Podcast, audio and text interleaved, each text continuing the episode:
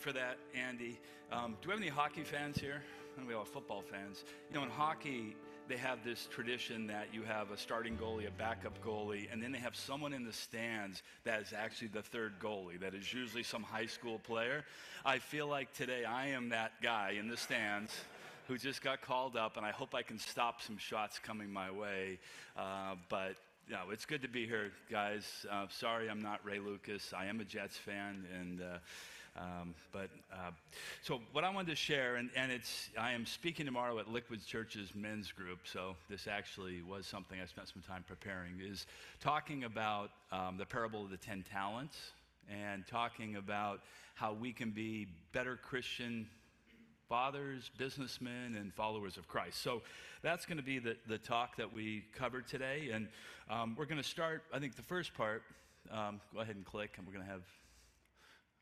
Yeah, okay, we're going. Good. Bible trivia. So the topic is business and Christianity. D- does anyone know um, the first prolific investor mentioned in the Bible?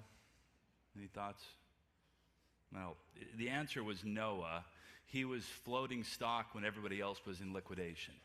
So, now the second thing, you know, the business world's a mess right now in a lot of ways. The banking crisis is causing a lot of pain. Um, how about, does anyone know the first bank mentioned in the Bible? Guys, you got to read your Bible. It's Old Testament stuff here. It was uh, mentioned when Moses was found at the bank of the Nile.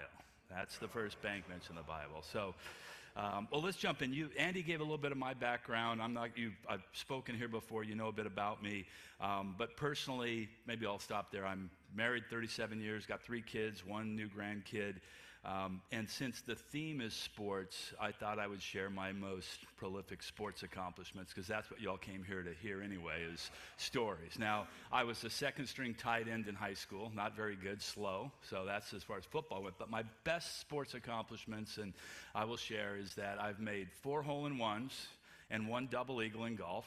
And the other part was I was able to slam dunk until I was 50 years old and I still was able to do it. I was a high jumper in high school. So that's, that's as good as I have it for sports. I didn't play for the Jets, but those are my accomplishments. Um, professionally, Andy, thanks for that introduction. I currently run uh, an executive recruiting talent management business. We do some interesting work across senior leadership. We also have a sports practice, which we just, you know, kind of stuff we do. We just did the president of the NCAA search. We were engaged to find the new president to save the NCAA from what's going on. And interesting work. We placed the sitting governor of Massachusetts, Charlie Baker.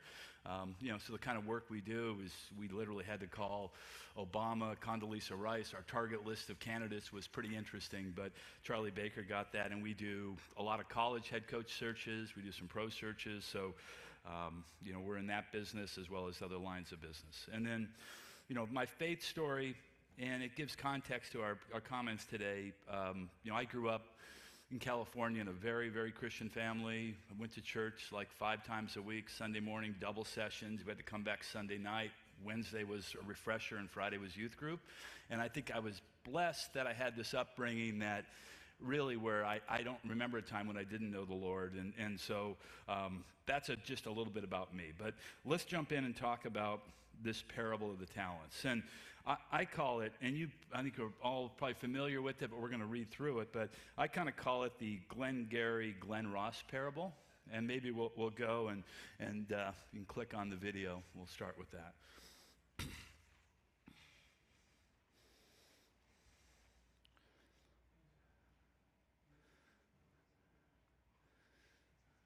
And we're not going to start with that. Well, I'm going to I'm to recreate the Alec Baldwin scene for you. If you remember, Alec Baldwin in, in Glengarry Glen Ross was the sales leader. This was a kind of a call room where they were selling real estate, and he was trying to spur sales. And he walked into the sales into the group of sales guys that were sitting there, and he said, "Guys, we're having a sales contest. First prize, Cadillac Eldorado. Second prize, set of steak knives." Third prize, you're fired. It's an iconic scene. Uh, sorry we can't see it, but, uh, uh, but it, it, it uh, resonates with me as I think about this parable we're going to talk about today of the parable of the talents. So I'm going to read it to you um, and maybe pull it up on, on, the, on the next slide. So, here, Matthew 25. For it was just like a man about to go on a journey who called his own slaves. He entrusted his possessions to them. To one he gave five talents, to another two, and to another one, each according to his own ability. And he went on his journey. Immediately, the one who received five talents went and traded them, and he gained five more talents. In the same manner, the one who received two talents gained two more. But the one who received one talent went away, dug a hole in the ground, and he hid his master's money. Not after a long time, uh, the master of the slaves came to settle the accounts with them. The one who had received five talents came up, brought five more talents, saying, Master, you entrusted me with five talents. See, I've gained five more. His master said to him, Well done, good and faithful servant. You were faithful with a few things, I'll put you in charge with many things. Enter into the joy of the master. Also, the one who received two talents came up and said, Master, you entrusted two talents to me. See, I've gained two more talents. The master said to him, Well done, good and faithful slave. You were faithful with a few things. I'll put you in charge of many things. Enter into the joy of the master.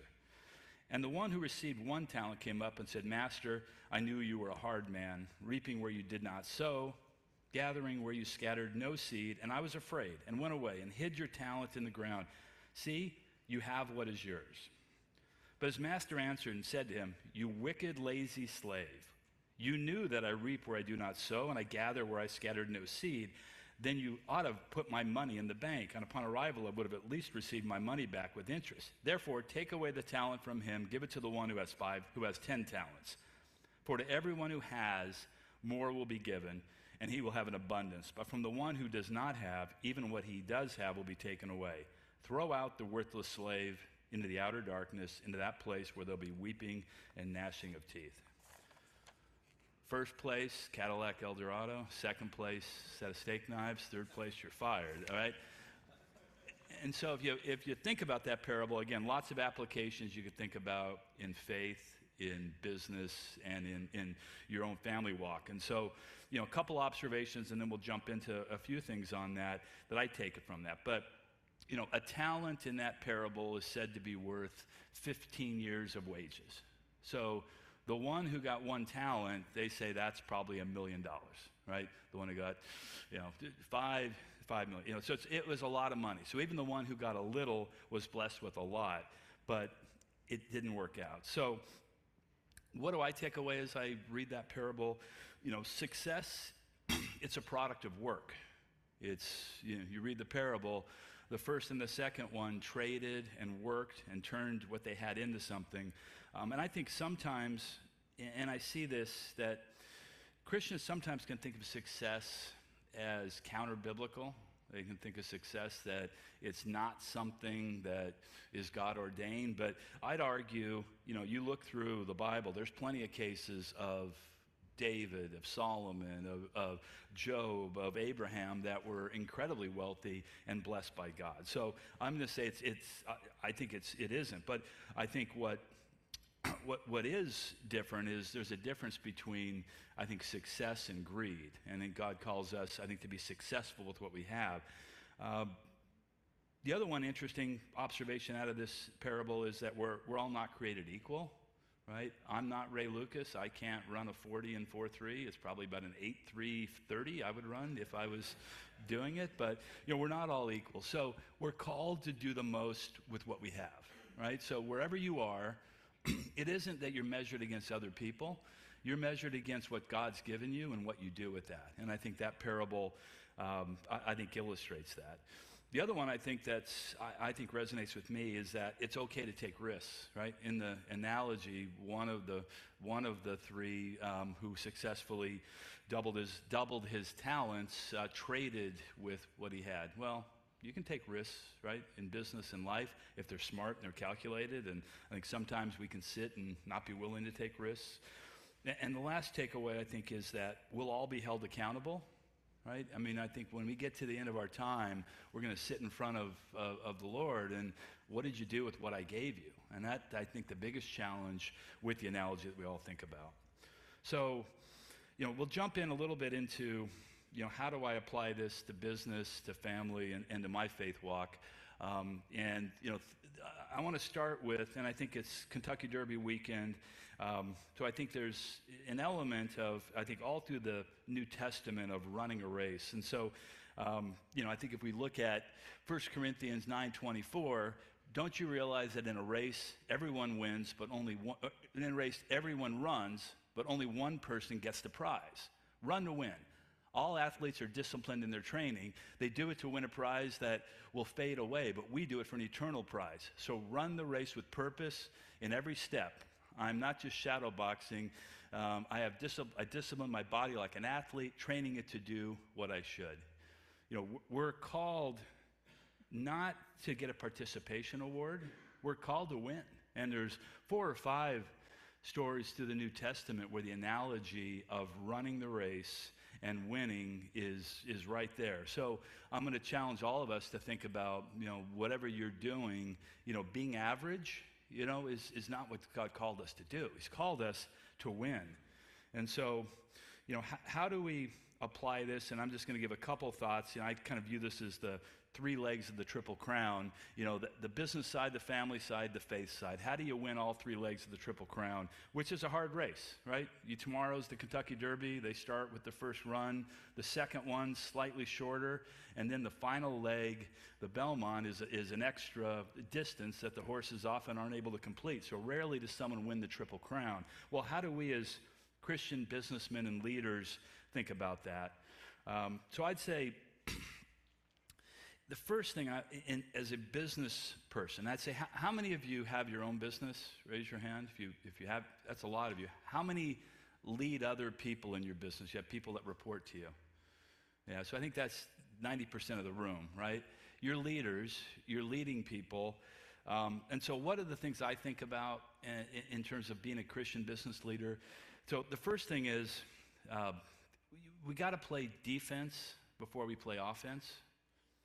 And what I think about, you know, and, and I think you think about the shift in the NFL. Used to be if you won the coin flip, what would happen? You would take the ball and you go down the field. 90% of the time now, it's shifted, right? Teams decide play defense first. So, uh, as Christians, um, here's why I say that.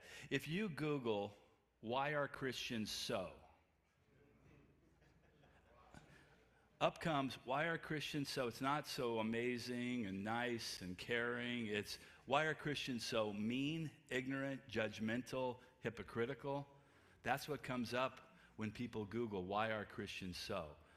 So, taking that as leaders, we have a big responsibility to lead with our actions, not with our words. I think there's more damage done, I think, through Christians who speak about their faith and don't act their faith. And I think non Christians look at that and say it's another hypocritical Christian, right?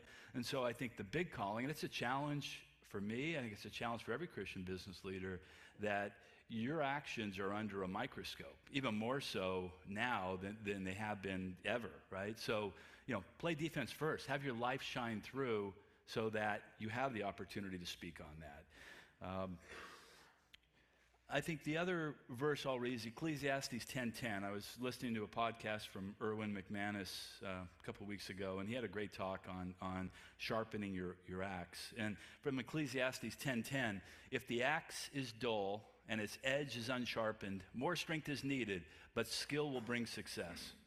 So I want you to think about that. I mean, as business guys, Christians, we're called to have the right instruments, tools, skills in what we do right? When you're swinging an axe, that's not the time when you're sharpening it, right? So, what are you doing to improve yourself? What are you doing to make yourself a better, more equipped person in the profession that you're in? Um, that's concept one. And then I think, you know, success is hard. You got to swing that axe a lot. And so I think it's a great verse. And, you know, I'll just give you one example. You know, I'm always in whatever spare time I can find trying to figure out new skills, new things. So I downloaded ChatGPT. How, how many of you have tried ChatGPT? Okay, about a fourth of you. Yeah, I mean, it's a big deal, right? AI is out there. you can download it. It's free. But you know, I just played with. It was interesting. Um, I was trying to get my wife out of a grumpy mood, um, and I put in there write a poem with these seven things about my wife, and it's great. You put in there married 37 years, loves the beach. Out came this amazing poem that I sent to her. I didn't tell her it was ChatGPT for about a week. She was like, "Wow, you've really that is so kind," and I felt bad. I had to tell her, but there's a there's there's a husband trip trick for you. But, but you know, learn new stuff, right? I mean, it, it's, you know, there's uh, softwares to learn, there's skills, there's courses. I think, you know, sharpen your axe um, and, you know, take time to improve what you're doing. Um, you know, I think, you know, work, it's a reflection of your relationship with God. You know, we're called, people see God through you as a Christian business leader. How are you reflecting that? Um, I think it's really important. So, that's leg one. Um, let's talk about the second leg, family. And I'm going to spend less time here, but I think in that 10 talent context, you know, be a 10 talent business leader, be all you can be, achieve what you can achieve. I think that's godly. I think He's given you what He's given you, He's given you your gifting, and don't settle for less than what you should be. As the next piece, as a father and as a man, how do you be a 10 talent husband, father? And I would just say, when you're working hard and striving for success, it's hard to balance everything. And I know so many people in this room I talk to that go 100 miles an hour. You got many things going on in your business life, and it's hard, right? And so, how do you keep that balance? And so, my only encouragement there, and, and it's you know certainly a work in process for me, is that it's pretty elusive. Most, you would say, people that achieve high levels of success are usually divorced two or three times. Their life's a mess, and their kids don't talk to them. Put it outside the like. It, it is not a good outcome. So, you know, to me, a ten talent life is your faith walk is in line. You've figured out a way to do the best you can to balance your family, which means being intentional about time time with your wife, time with your kids, balancing that, and, and it's hard. But I would just say be intentional. Think about the time you spend. Um, you know, I think that's hard when, when we're type A achievers and have lots going on, but I think that's, that's an important part. Now, the third leg, and I think certainly the most important leg, and, and is, you know, what are you doing as a 10 talent Christ follower? And, um, you know, I'm going to take you back, and we've got some football stuff I think we can talk about, but in 2005, 18 years ago, the, the Super Bowl was if you go back, New England was playing Philadelphia. It was uh, Tom Brady's early years. Paul McCartney played the halftime show. If you take yourself back to that time, it was the year after a wardrobe malfunction, and so they brought in the Beatle to kind of calm things down. Um, and in 2005, I think this is, is kind of interesting. Had you uh, invested $65,000 in Apple stock, and I imagine a lot of you have Apple stock in your portfolio today, and we've got some great guys who manage money. Andy, I'm sure you've got Apple in most of your, your clients' uh, portfolios. But had you invested $65,000 at that time in the Super Bowl, today that would be worth $10 million. It's a hundred times return on Apple stock. Now, what does that have to do with anything? And I'm going to take you quickly to the parable of the sower. Um, the parable of the sower, I think, talks about what's expected in our faith walk, right? So, Matthew 13. A farmer went out to sow his seed. As he was scattering his seed, some fell on the path, and a bird came and ate it up. Some fell on rocky places where it did not have much soil. It sprang up quickly because the soil was shallow. But when the sun came up, the plants were scorched. They withered because they had no root. Others fell on thorns. They grew up, choked the plants, while still others fell on good soil where it produced a crop. A hundred, sixty, and 30 times what was sown. Whoever has ears, let them hear. 100 times. I mean, God's talking about the impact you can have through planting seeds for the kingdom and what's possible uh, in that way. And so, you know, when we think about, you know, kind of what are the principles, and, and I'm just, again, as a Christian business leader, I'm going to give you my thoughts. And someone recently asked me, like, what do you do as a kingdom minded business leader to further the faith? And, I, and I've got four things that I kind of think about that I'll share with you. Um, you know, the first is, you know, loving others as Christ loved.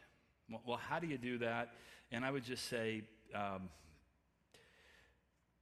my model has been try to find ways to give time into endeavors that support people. So I think a lot of you know, and a lot of you have been involved with me with Impact Paterson.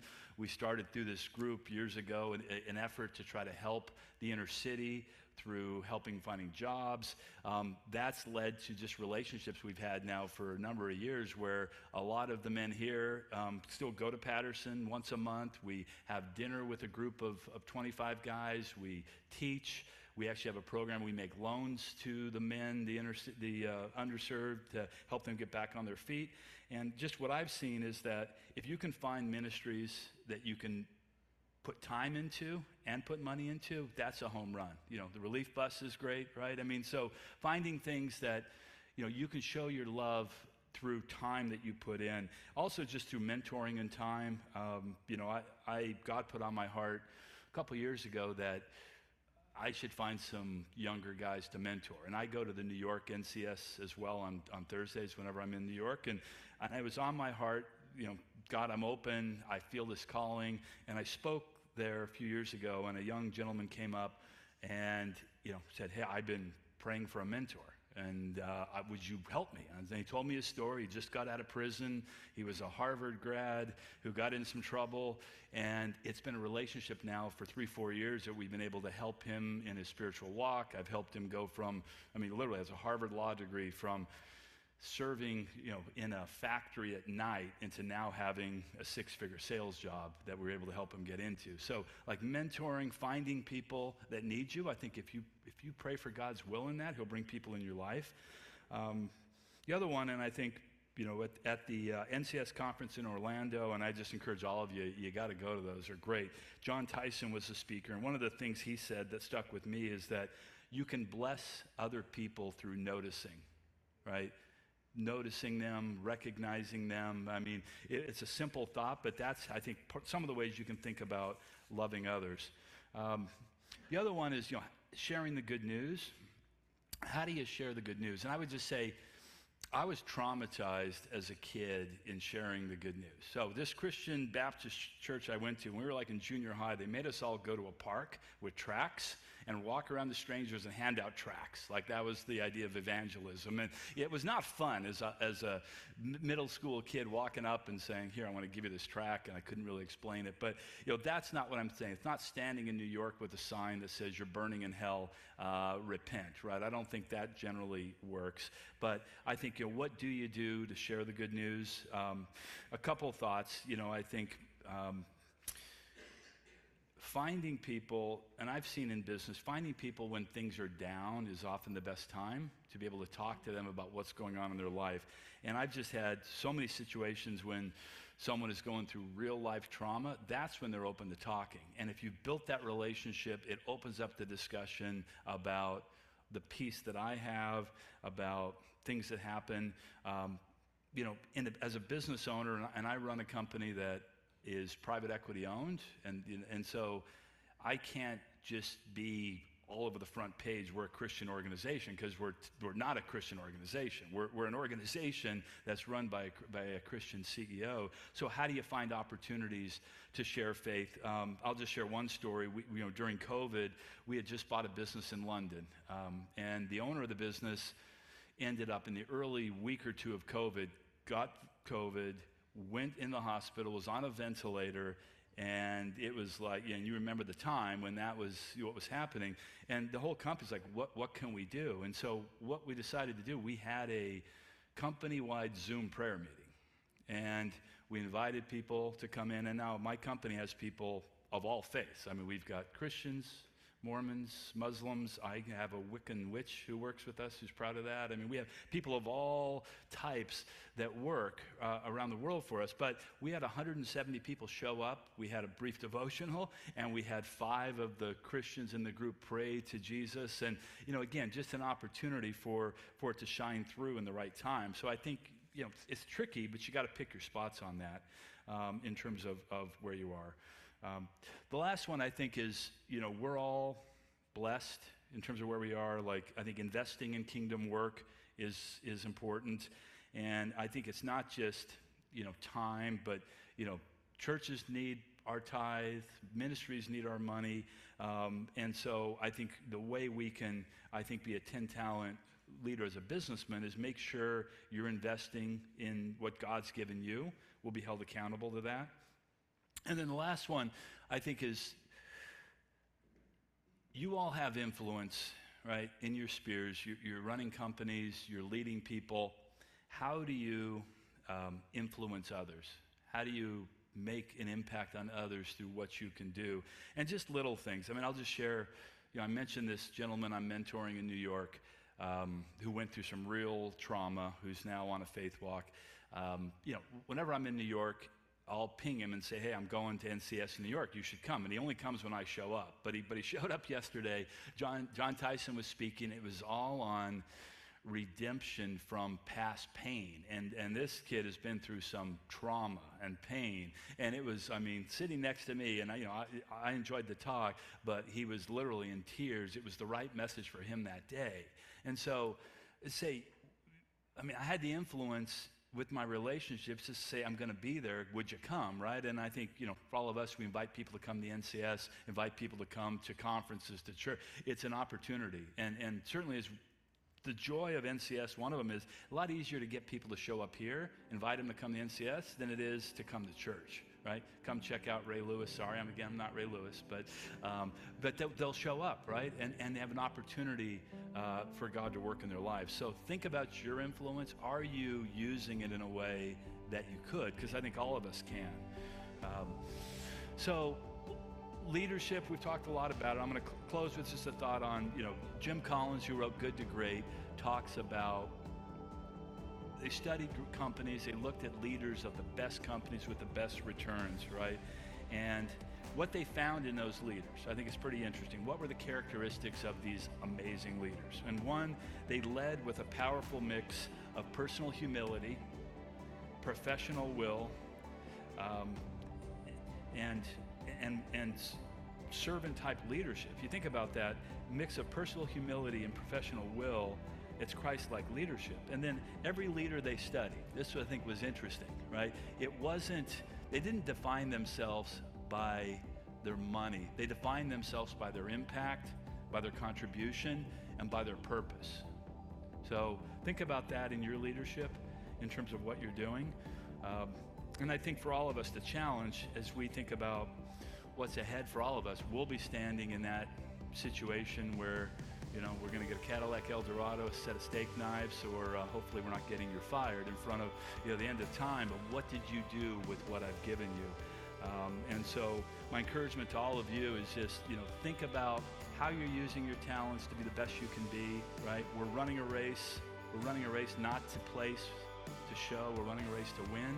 So think about that in your business life, your family life, and your faith life. And I think all of us will, uh, I think, be able to hear the, the words, well done, good and faithful servant. So thank you, gentlemen. Appreciate it.